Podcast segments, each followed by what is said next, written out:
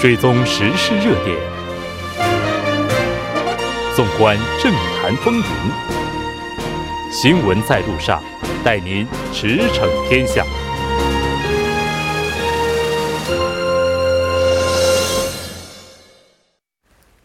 了解最新热点焦点，锁定调频一零点三新闻在路上。在接下来的半个小时，将为您带来此时此刻主要新闻聚焦分析以及百家谈。广告过后马上回来。您的参与，我们的动力。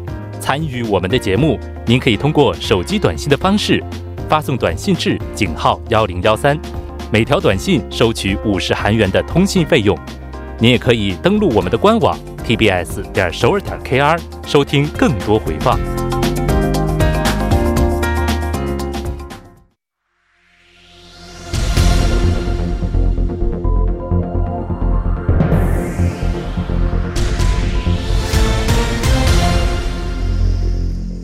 此时此刻，主要新闻。接下来把时间交给新闻播报员孔苏，我们稍后再见。下面是本时段新闻：朝野五党院内代表今天就四月临时国会正常化方案进行审议，但未能达成协议。朝野院内代表今天汇聚一堂，共商解决因朝野对立而僵持不下的对峙问题，但结果依然是不了了之。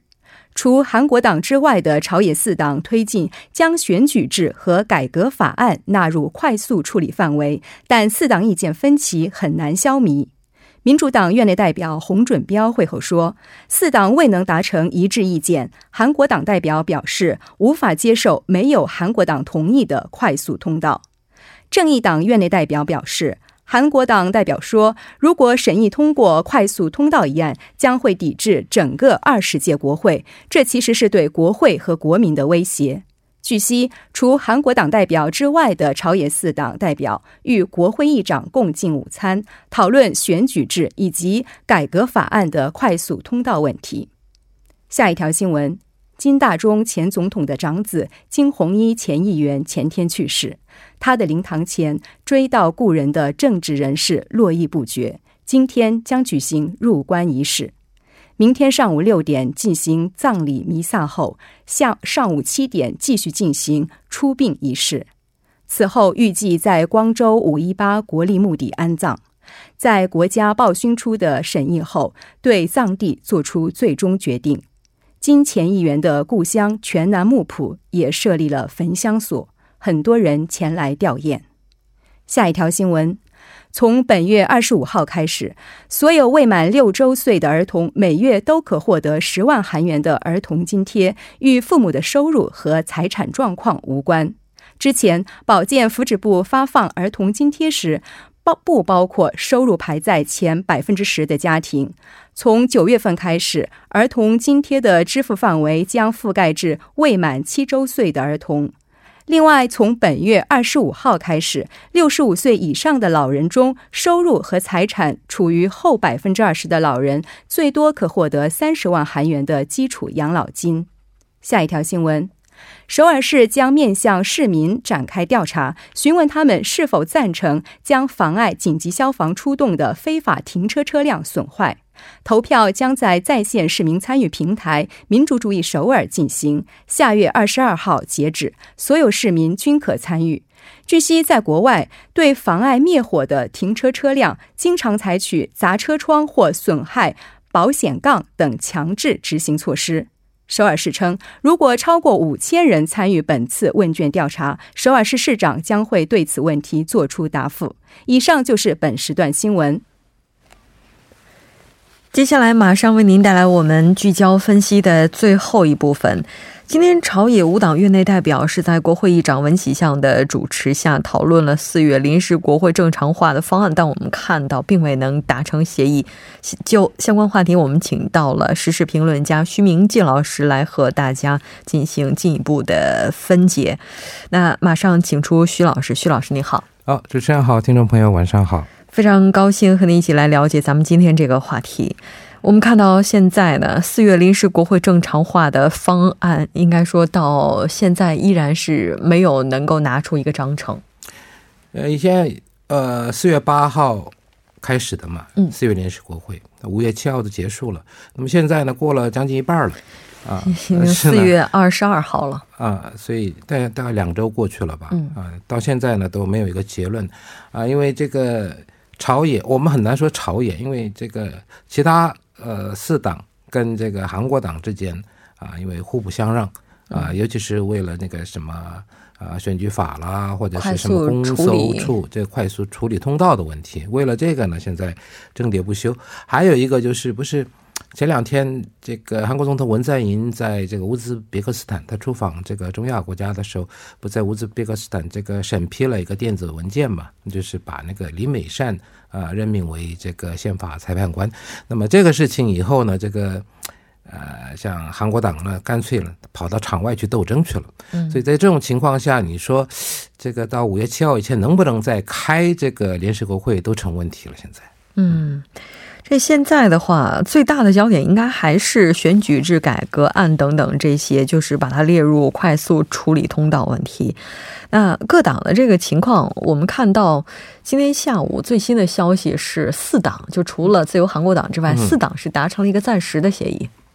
要达成协议，呃，这个问题还是在那里。其实啊，这个除了这个正未来党以外，其他三个党呢，这是没什么很大的这个意见。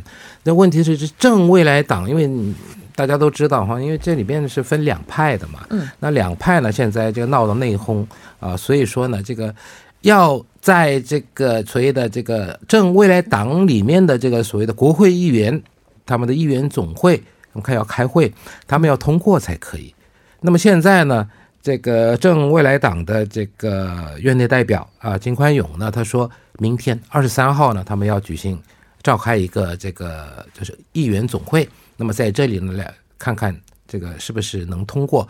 那么现在到底是三分之二以上呢，二分之一以上呢？这个好像还没定。那不管怎么样呢，现在大概有将近半数，就是。将近半数的这个国会议员呢是持反对的意见，所以说，呃，能不能通过这个也是一个问题。如果说在大他们这个正未来党的议员总会、议员大会上，如果得以通过的话，那这个四党呢可以再把这个呢再想办法啊、在国会呢给他通过。可是呢，现在的情况来看的话，明天正未来党的那个议员总会里面。目目前的情况看起来不是那么容易，嗯啊，通过是不是那么容易？那么这样的话呢，就干脆就还是不能再谈，不用说是这个韩国党要不要怎么样。那么韩国党呢？至于韩国党呢，其实因为他说把我们排斥在外面，这个不对，因为我们是第一在野党，您不能把我排斥到一边。那问题是呢，现在除了那个就是选举法以外，还加了一一两个，就是所谓的公搜处罚。还有啊，警还有一个警检啊，这个调查权的这个调整法，对吗？像这里面，尤其是在公搜处罚里面呢，这里呢，好像这个正未来党，呃，他们大概有很多叫反对的意见在里面，党内啊，所以说呢，这个如果说把它变成一个套餐，把这两项或三项一起要把它摆进这个快速处理通道呢，我看是不那么容易。那么不然的话，就要你要。去除只讲这个选举法，问题是只讲选举法的话呢，执政党共同民主党呢不会同意的，啊，所以说在这种情况下呢，就是像其他的什么正义党啊，什么民主党，他们呢因为觉得说，哎，这个联动性的比例代表对他们党有利嘛，嗯所以说呢都推这个。那么其他对于公搜处呢，其实他们也不是那么就是敏感，但是在这方面的正未来党。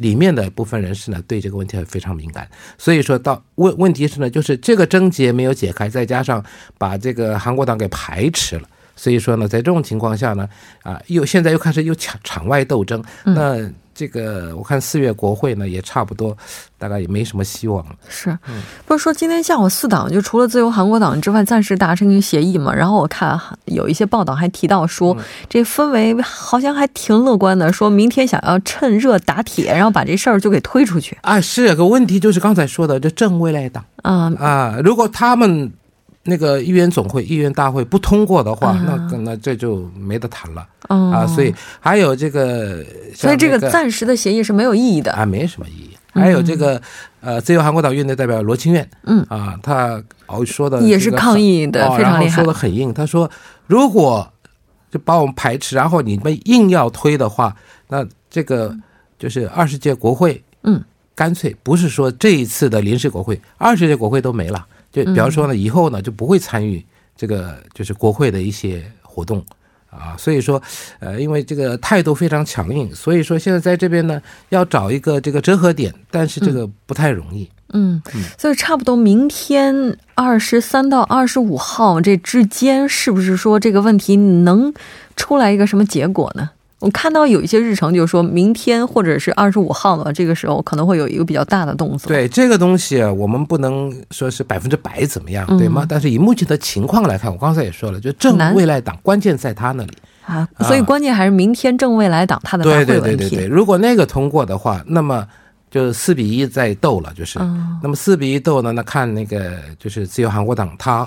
以后会采取什么样的行动？嗯，那么现在这种情况来看的话，还是硬碰硬。是，嗯，这正未来党内部出现了分裂。我们看到连续这段时间以来，正未来党就是他的这个国民支持度舆论调查哈，也是反映出来有所下降。嗯这个影响还是非常大的。对对对，因为现在其实我们现在很多人说了，这正未来党已经有人表态说什么要到这个韩国党去，又怎么样的，对吗？所以里面内讧啊，这个。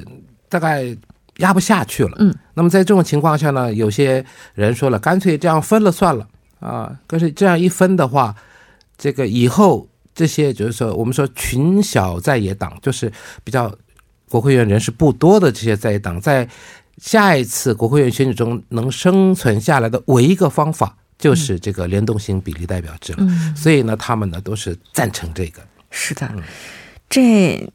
应该说，上周李美善被任命为宪法裁判官这事儿，哈，自由韩国党这边的声音也是非常强硬的。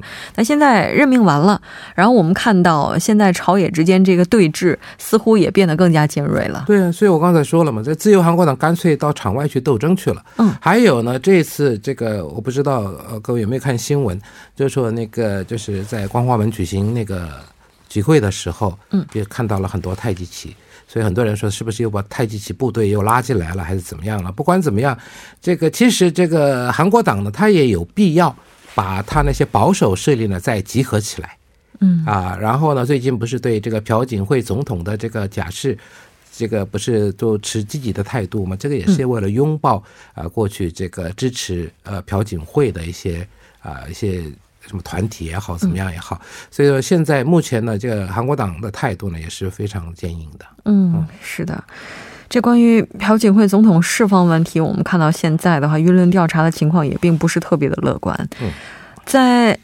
前天吧，就是周末的时候，自由韩国党就已经有一次比较大型的这个场外的示威活动了。对，然后好像还看到有一些这个报道，就是说自由韩国党是计划从下个月开始，在全国去巡回。对对对，在全国巡回。可是我想啊，大概到湖南地区的可能性不太大。嗯啊，那么到哪里呢？就是什么？就是他的支持区域啊。对对对，就是庆尚北道、庆尚南道和其他。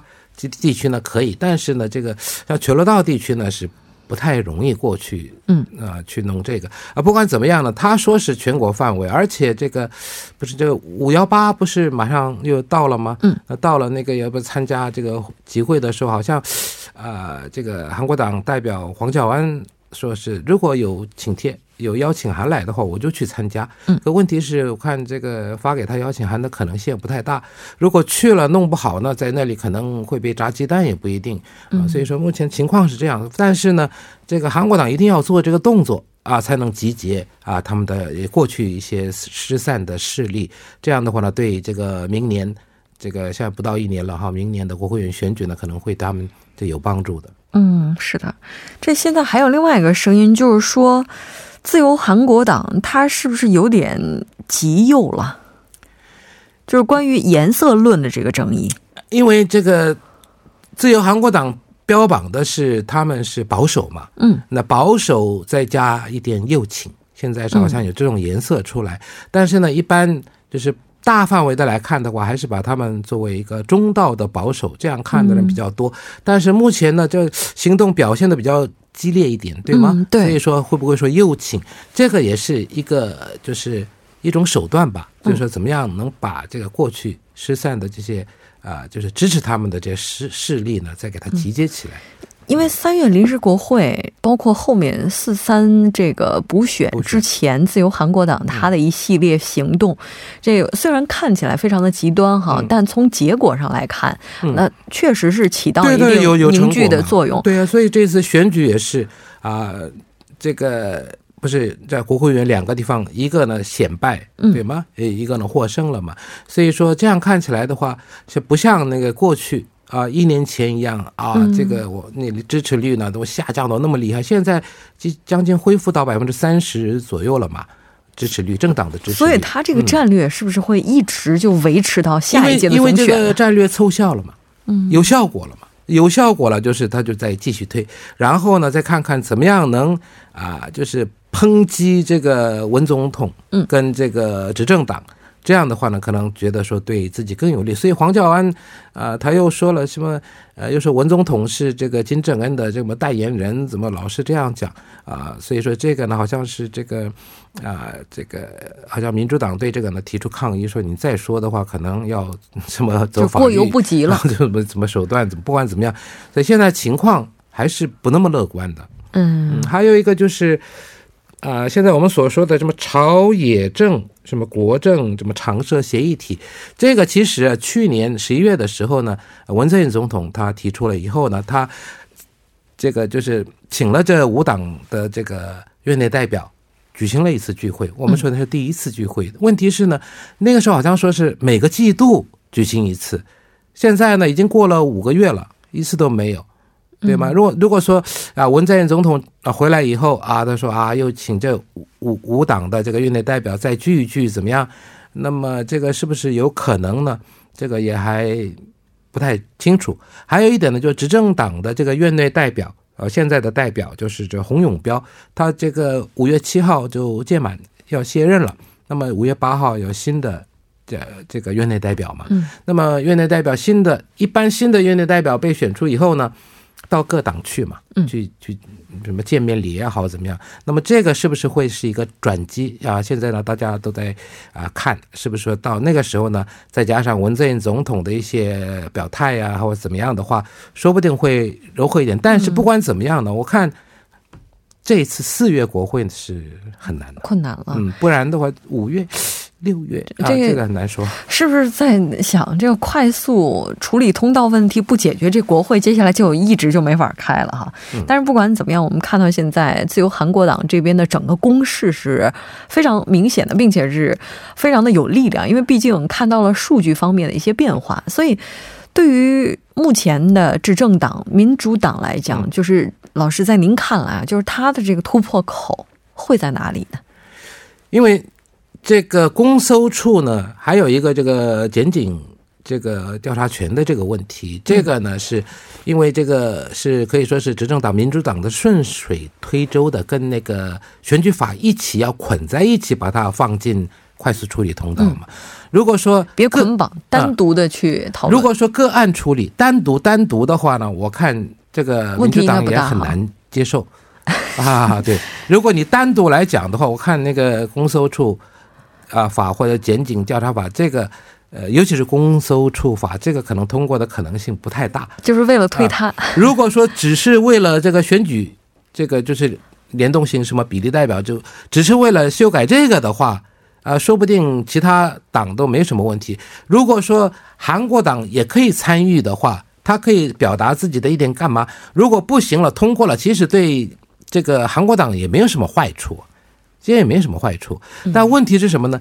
跟其他捆在一起的话，那都通过了的话，那么这个韩国党所不容的，嗯。啊，所以说如果只谈选举法的话，说不定能够啊，说不定这个韩国党可以回来参与到这里面，然后提出自己的主张啊，然后修改。啊，我们只要两百七十个就是就是席位啊，地区的不要我们这个比例，不管怎么样，这可以谈嘛。可现在呢，谈都不能谈，这为什么呢？就是为了那个。公搜处跟其他那那个什么监警调查权的这个调整法，为了这个是啊，这已经是一个基本上很难调和的矛盾了。因为希望捆绑方就是希望借这样一个机会，把自己想要处理的法案放进去，然后这个反对方其实可能就是反对的这些，就是想要捆绑去被处理的这些东西。还有这个，其实这个追加公诉预算案。这个也是很重要的。这七万亿还有规模的，这是文在寅总统呃政府成立来是。这个第三次嘛，这个也应该民生问题，这个要赶快处理。是的，没错。那 这关键就看明天吧，正未来党这边的总会了哈。非常感谢徐老师做客直播间，给我们带来今天的这一期节目。那下期再见。好，再见。接下来关注一下这一时段的路况、交通以及气象信息。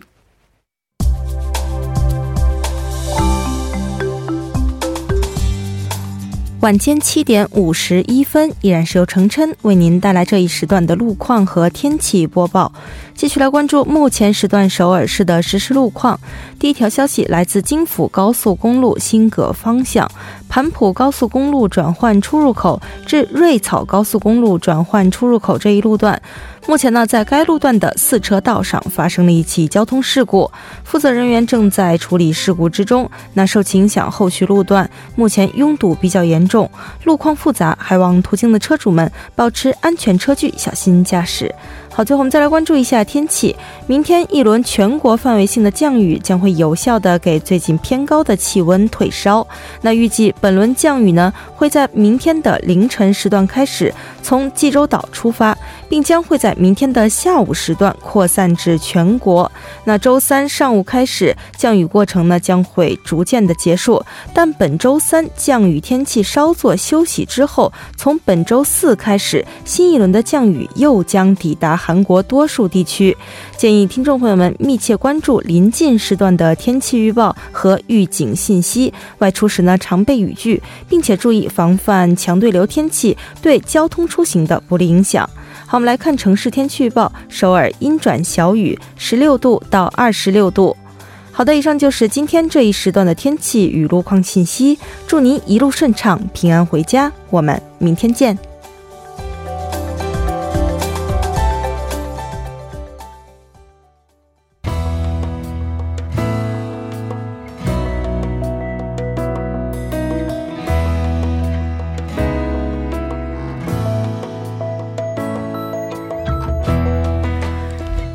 说久病床前无孝子，如果不是子女而是配偶，那这个情况又会怎么样呢？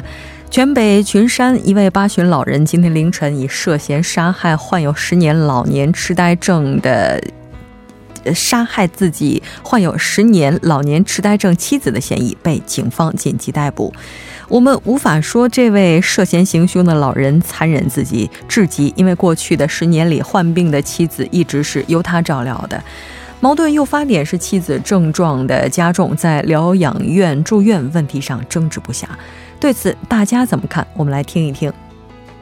大家好，我是首尔大学医院迦南体检中心的辛杰。那今天看到这则报道呢，我想，作为痴呆患者的家属来讲，其实照顾病人是一个非常痛苦的过程。